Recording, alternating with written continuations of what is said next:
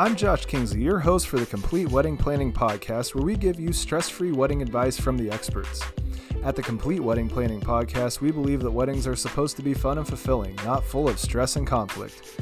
We are presented by Complete Weddings and Events, your leading provider of photo, video, DJ, photo booth, lighting, and coordination services. Visit CompleteWeDo.com for more info. The life plan's in motion. You have the perfect partner and all the plans for the future. Maybe the big wedding day is approaching fast and you're eagerly awaiting the perfect nuptials and an epic party, or maybe you recently checked that box. But now it's time to establish that perfect home for you and your partner. So, welcome to the fifth and final part of our finance series. We've talked about all the steps to plan and execute the wedding, and we've even talked long term finance with Ryan and Maggie Spark. This time, I'm joined again by Adam Purcell to talk about the house. He's a licensed realtor with Remax 100 in Milwaukee and will be talking about the process of getting into the perfect starter home and also making the upgrade to the forever home. So, Adam, welcome back to the Complete Wedding Planning Podcast. Morning, Josh. Thank you for having me on. Hey, you bet. All right. So let's get right into everything. So think about couples that are engaged, already married, recently married. They're living in the apartment and they're wanting to get out of apartment life and they're wanting to get into their house. So, how do you recommend starting that process? Sure. So that's a great question. You know, first off, um, obviously, I'm a huge proponent of home ownership. There's no place like home, right? Um, there's no place like having your own space that you can make your own, uh, that you can have privacy. Um, obviously, everyone has their own wish list when, when it comes to uh, buying their first home or upgrading. Uh, and that's typically a little bit different to everyone. But at the end of the day, um, you know, a, a, home can be a, great upgrade for quality of life for, you know, you and your partner. Um, where we start, okay, let's start where, let's talk about where we don't start where most people start and, and they, they make a mistake is starting by searching for homes online, right? We know that it's easy to do. It's easy to jump on a computer and, and kind of start dreaming about what that looks like. But we need to take a few steps back and we again have to start with the finances which is why this is so relevant to, to your series here um, the first step that you really want to undertake in buying a home um, is understanding what you can afford to purchase. Now you can do this with uh, a lending officer uh, a loan officer lending officer mortgage broker you'll, you'll hear them called a, a couple of different things. Um, if you're if you're serious about the process otherwise you can just do you know some google searches online and you can find some some calculators to help you with those things on the on the front end of the process. Um, understanding what you can afford is very important but there's a couple of different components of that that we need to compartmentalize uh, there's technically what you would be pre-approved by uh, a, lending officer for but then there's also what you're comfortable with right? And those often can be two different things. Uh, you might be approved for a higher amount than what you're actually comfortable in, in signing up for. Um, and here was what I would tell you are my general rules for, you know, responsible home ownership financing. Okay. Um, we think that your um, um, a loan should not be more than uh, 30% of your total gross monthly pay between you and your spouse okay? That is a good conservative number. So quick math here uh, if you have if you have $10000 a month of combined income gross that's before taxes your uh, principal interest taxes and insurance should be no more than 3000 okay the second rule of thumb is that the total price of your home should be that you're going to purchase should be no more than three times your combined annual income Okay. So again, quick math here. If we're making a hundred thousand dollars a year combined income, our house should probably be no more than 300,000 that we're looking for. Those are just some quick numbers to get, uh, you know, general rules of thumb that uh, if you do that, uh, you should be in a pretty financially stable position. But there's one other thing that I want to mention here that I feel is very important. Uh, we generally want to have a six months security blanket okay?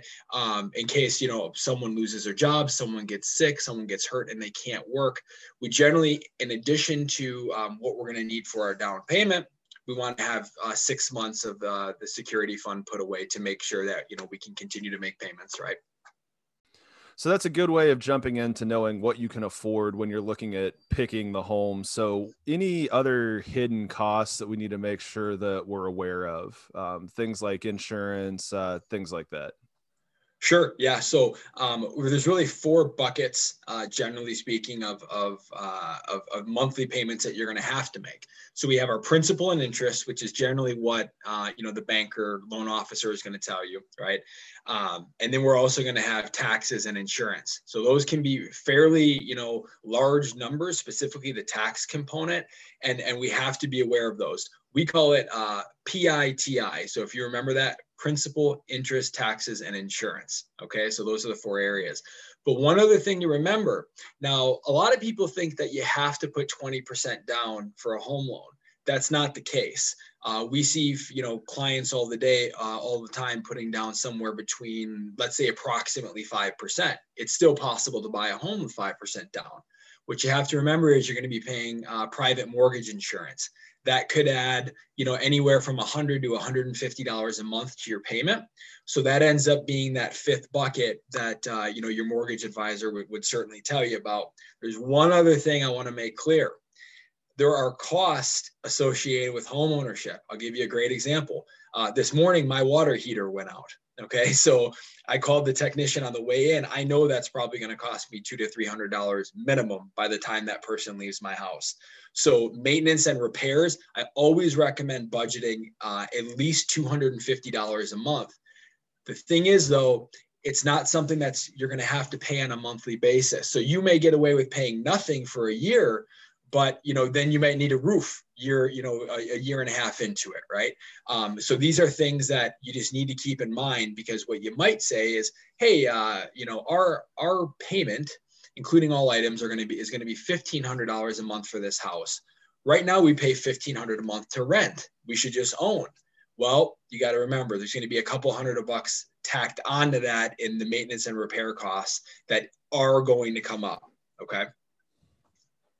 Okay, so uh, it sounds like what you're saying is try to find the actual house payment that's going to be on a monthly basis be less than what your rent is, and then use that difference to uh, build that that extra budget. So well, I want to yes, yep.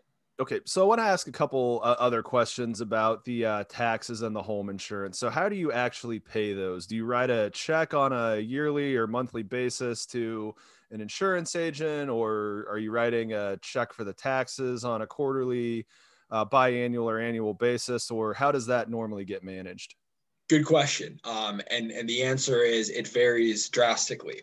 Uh, each lender generally has different rules. I know um, many of the lenders that we work with, uh, when you close on the home purchase, uh, they collect upfront a year's worth of, of insurance okay uh, they want to make sure that that home is insured because obviously you know you own the home quote unquote uh, but they are you know obviously have a huge interest in that home being financially protected because you owe them a lot of money for that asset right um, so that that's uh, one example of how how insurance can go typically after year one uh, you can pay that on a monthly basis but again, that same lender will mandate that you're always three months ahead.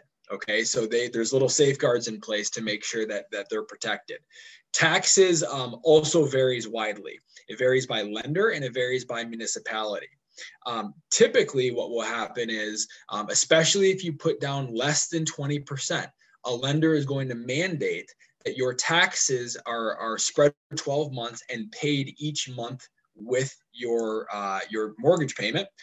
In December, they're either going to send you a check written to um, you, your spouse, and the municipality, or they're going to send that tax check directly to the municipality. Oftentimes, that's something uh, when you're when you're at the closing table and signing your loan documents. That's one of the questions you're going to be asked. Would you like this check to come to you, and then you're responsible for sending it in, or would you like the check to go directly to the municipality?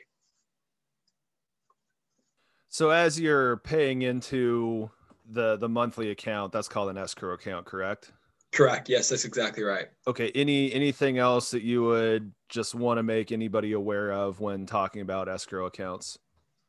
No, I mean, you know, the, the escrow account is, is essentially funds held by a third party, um, an intermediary, if you will, um, that uh, is going to hold on to those funds until it's time to pay them. In the case of taxes, that would be your your your bank, uh, or I should say your your mortgage company, because a lot of mortgages these days are not originated by banks. That's becoming a larger and larger segment of the market. Um, but I will tell you that the escrow concept is important. That's also going to come up when you when you get your contract um, to purchase for a home when you get that contract in place, you're going to have to put down uh, a down uh, what's called an escrow deposit or earnest money deposit, uh, and that also, let's say that amount is five thousand dollars. That's your basically your your promise that you're going to finish what you said you would in that purchase contract. But now we might have inspections, we have our final financing approval, we have our appraisal. While you're doing that, we need to put those those funds again let's just for the you know sake of conversation here 5000 um, held by that escrow company Okay, perfect. So let's circle back down to the down payment that we talked about. So yes, you you mentioned that 20 is what most lenders are going to want. That's a good target to go for. And it sounds like you're going to have the fewest amount of uh, hoops and rules and things like that that you're going to be jumping through and complying with. But you can go as low as 5%, correct? Three and a half. Three and a half. Okay. So, how do you recommend a couple determines what the right amount of a down payment is? And also, how do you uh, suggest they get there to be in a position to just do this effectively? Great question. Um, that is that is a difficult question because to every client it's different. Um, and it's interesting. And typically, I, I, also see a lot of conversation between the couple, right? Oftentimes, uh, uh, the folks, each one of each person in the couple is actually on a different page, um, because now we have talked about the communication aspect in one of the one of the previous chats here, right? And this is important uh, here as well. Um, you know, because we have how much we're going to put down for a down payment. Now, remember, the down the 20% down payment is good if you have it because you can avoid that private mortgage insurance the problem is is you know you might be taking a significant or you know almost all of your savings out of your bank account that can make uh, someone uncomfortable okay which i understand and and again my opinion is if you uh, are going to go under if if getting the 20% down payment uh, takes you out of the ability of having six months of an emergency emergency fund set up. Personally, for me, I would not do that. I would rather put a little bit less down, pay the the PMI private mortgage insurance, and know that I have my my six month emergency fund in place. Right. But again, my spouse may feel differently than me, and we have to have that conversation. Um, you know, the so the down payment the down payment and the and the loan amortization right you generally can either finance a home for 15 or 30 years um, i tend to see a lot of back and forth conversation going on uh, between my clients uh, all the way up until you know they have to lock the loan in which oftentimes is after the accepted offer one other thing i want to touch on josh um, there are 0% down payment loan options out there okay uh, but they come with a lot of restrictions. Um, and most lenders w- avoid them be based on the, uh, the, the, how restrictive they are. I get asked about it all the time, but I will tell you the other reason I'm not so keen on these things is because I'm worried about okay if, if you want to buy a home and you do not you have you have no money for a down payment, where is your six month emergency fund coming from? Right? And it's important to me, you know, I am a realtor. I'm a huge proponent of home ownership. I think it's it's it's great for families, it's great for people, it's great for communities. But we preach responsible home ownership, right? We do not want someone overstretching themselves. And uh, at the end of the day, you got to make sure that you're in firm financial standing before you buy a home right? It's very, very important. One other thing I want to mention to you, Josh, uh, a home is not an investment okay? That's that's very important. Uh, we have you know right now the housing the housing market is very good which, you know which which is excellent but you know we know in december prices rose 10% that's not sustainable right? It's it's, it's just not. That's not going to happen forever you might get lucky and buy a home in a, in a short-term situation and be able to sell it and get your money back or even make a little bit of profit but that is not the norm okay? I would say at best a home is a long-term savings account at best. But in the short term it's really a form of consumption okay? So you almost you need to look at it like rent especially if you plan to be in that home 5 years or less okay you have to look at it like rent because the odds are you're at best you're just going to be able to get your money back All right, there's two things that I want to point out here, real quick. First of all, we are officially batting a thousand. We are five for five in stressing communication through the entire budget and finance series. Every single one of these has said, talk to your partner, talk to your spouse, get these conversations done uh, as candidly and early as possible so you're not sitting in front of your your mortgage broker and your realtor trying to decide how much your down payment is going to be. Uh, that's not a that's not a conversation that I think you take any joy in watching. Uh, and then the other thing that you pointed out that I just want to mention, I'm going to make the uh, assumption that you've read the book Rich Dad Poor Dad by Robert Kiyosaki, and he has an entire section where he talks about uh, viewing your home as a liability, and that's a that's a basic accounting term. And a liability is something that you actually pay into, and an asset is something that you uh, are, are able to pull money out of on a on a really high level. So think of the house as a liability because it's consumption. It's something you're living in. Um, not saying to not have one. We both have houses. We like having houses, like you said, responsible home ownership. So um, good stuff there. So next place that I want to get into is think of the couple that has a home. They've got their starter home and they want to get into the forever home, whether that's building, moving to a different neighborhood, uh, whatever we're talking about. So, what is your uh, recommendation to make that transition, and how does that plan look different than getting into the first home? Sure. So the the first thing I would say is, you know, now now that you've you've purchased a home, you know what that process looks like. But now that you've lived in a home, you have a pretty good idea of what you like and don't like, right? We we oftentimes, you know, the, one of the first things we'll ask a client is is what's most important to you, right? Well, if you've never lived in a home before, you're you're kind of you know uh, calling calling the shot blind quite honestly. And oftentimes what we see is some people might purchase a home and two to three years down the road and say you know what?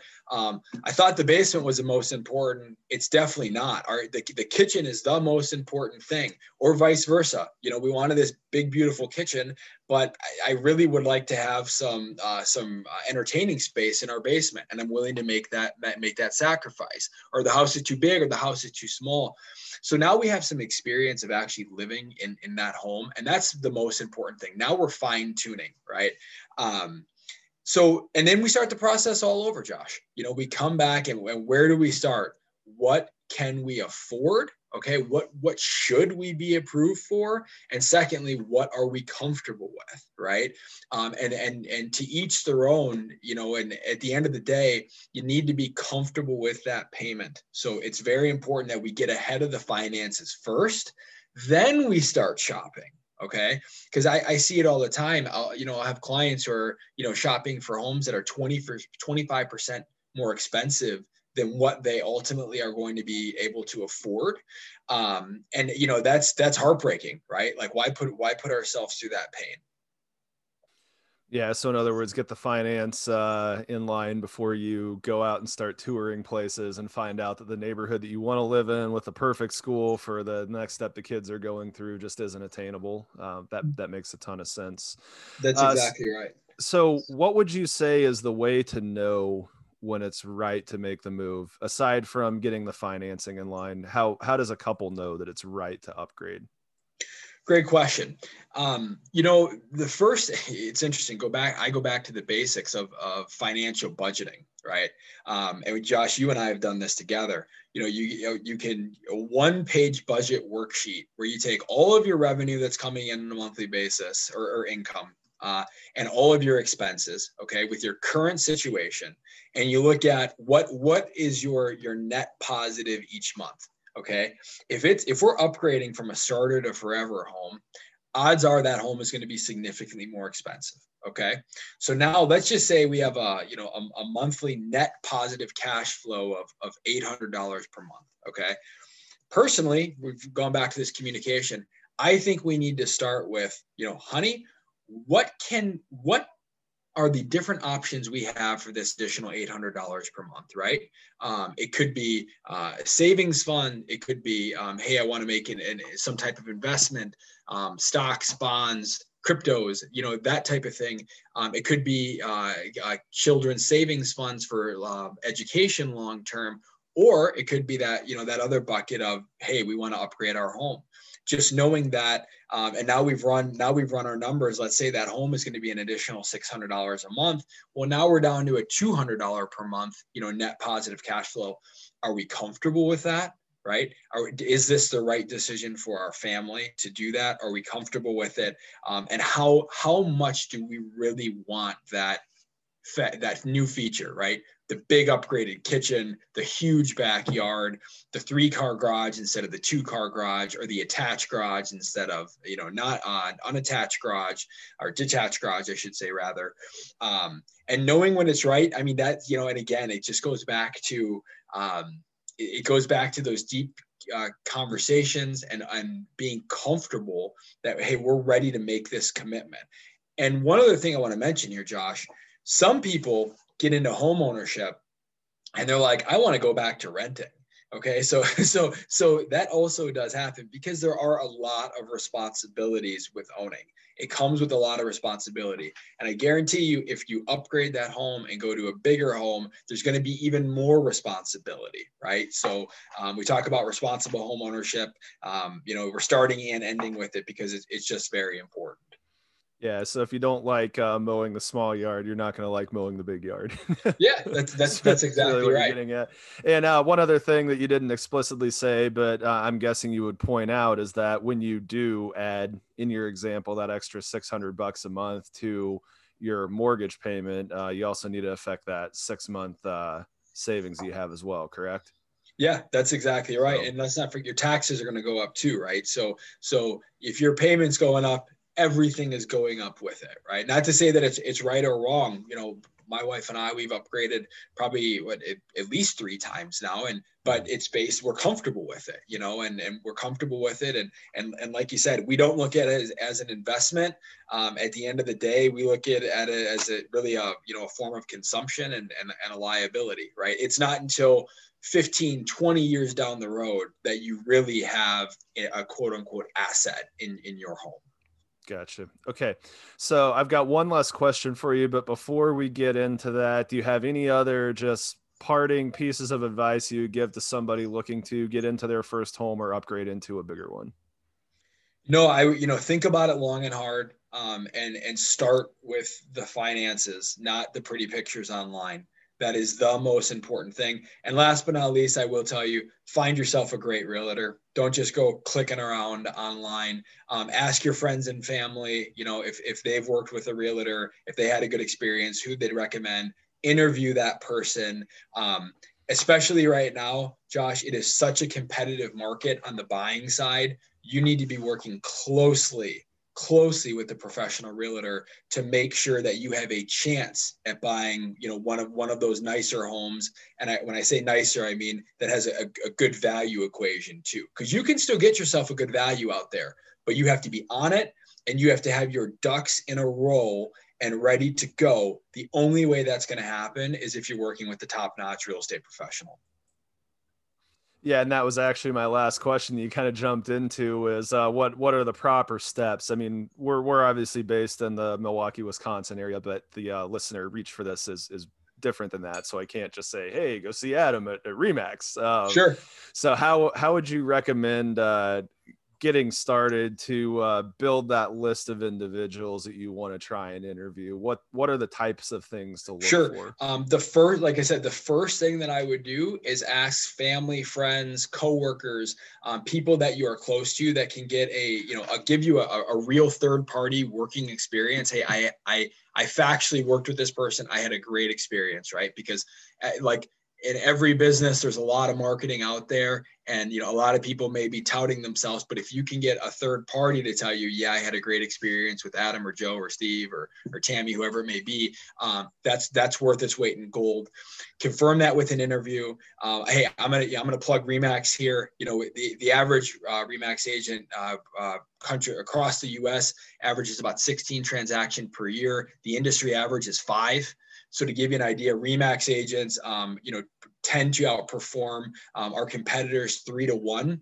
We just do more transactions. We're more experienced, very professional. So I'd recommend, you know, go to remax.com, punch in the uh, the city that you're looking at, and then you can read, uh, you know, all the different bios and select who you want to interview.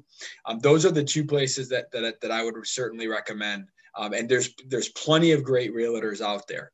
Um, what you don't want to do is on, you know, uh, let's let's just use Realtor.com and you click, hey, go see this house, and you have no clue who you're showing up, who's going to show up to show you that house. The reason being is number one, you're probably not going to be prepared to buy it anyways, given the competitiveness of the market. But number two, if that realtor shows you that home and you want to put an offer on it, and you don't like that realtor, you have to work with them anyways. Uh, there's there's some laws in there called procuring cause that basically mandate uh, that that because they've showed you that house, um, you have to write the offer with them. So you know you want to you want to stay away from that. That is the worst case scenario, Josh, and it happens hundreds of times every day across the country. And you can imagine, you know, when when you have a bad working relationship with someone, the odds of being successful, especially in this competitive market, are slim to none. Yeah, and you're just setting yourself up to leave a bad taste. And every time you walk in the front door, back door, park your car in the driveway, you remember how that didn't go the way you wanted to. Yeah, that's exactly right. All right. Well, big thanks again to Adam for joining me again to close out the budget and finance series. Uh, great bookend. We we started and finished this. So hopefully for all the listeners, you have all the tools you need to handle the money piece of starting a life together like the pros. So make sure to check out Adam and his team by going to remax.com and searching for the Milwaukee area or you know anywhere else in the country. And until next time, take care.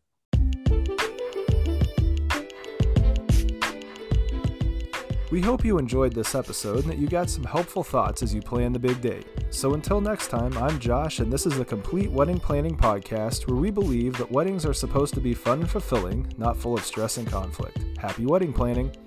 We are presented by Complete Weddings and Events, your leading provider of photo, video, DJ, photo booth lighting, and coordination services. Visit CompleteWeDo.com for more info.